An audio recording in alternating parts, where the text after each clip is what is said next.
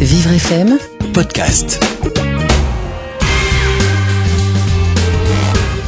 Vanessa du 20e à Paris. Mon petit ami a un problème d'éjaculation précoce. Je ne lui ai dit, et je lui ai dit qu'il était nul en sexe. Je regrette. Comment me faire pardonner? Y a-t-il des solutions? Alors Vanessa, c'est- clair qu'en lui disant ça, vous n'avez pas vraiment aidé euh, pour votre couple ni votre sexualité. Bon, il faut euh, il faut lui dire que vous excusez, qu'en fait c'était dû à une frustration, parce que c'est pour ça que vous l'avez dit en réalité. Si vous vous adressez à nous ici euh, et que vous dites euh, voilà, vous faites un peu votre mea culpa en vous disant comment je vais me sortir de ce mauvais pas, c'est que vous l'avez pas dit méchamment. Vous l'avez dit en fait tout simplement parce que vous deviez être frustré et que vous étiez déçu. Bon, donc c'est ça qu'il faut lui dire. faut lui dire écoute, excuse-moi. En fait, j'étais frustré, j'étais déçu parce que j'aurais voulu que l'acte dure plus longtemps et c'était pas le cas.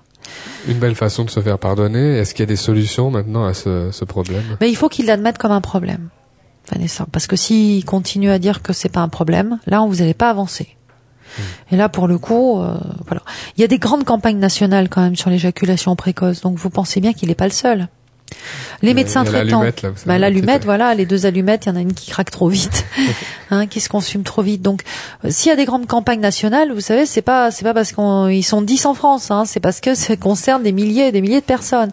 Donc, c'est un problème, et les médecins généralistes sont de mieux en mieux formés à ce type de problématique. Mhm. Donc, il faut aller consulter. Mais pour le ça, il faut qu'il admette que c'est un problème.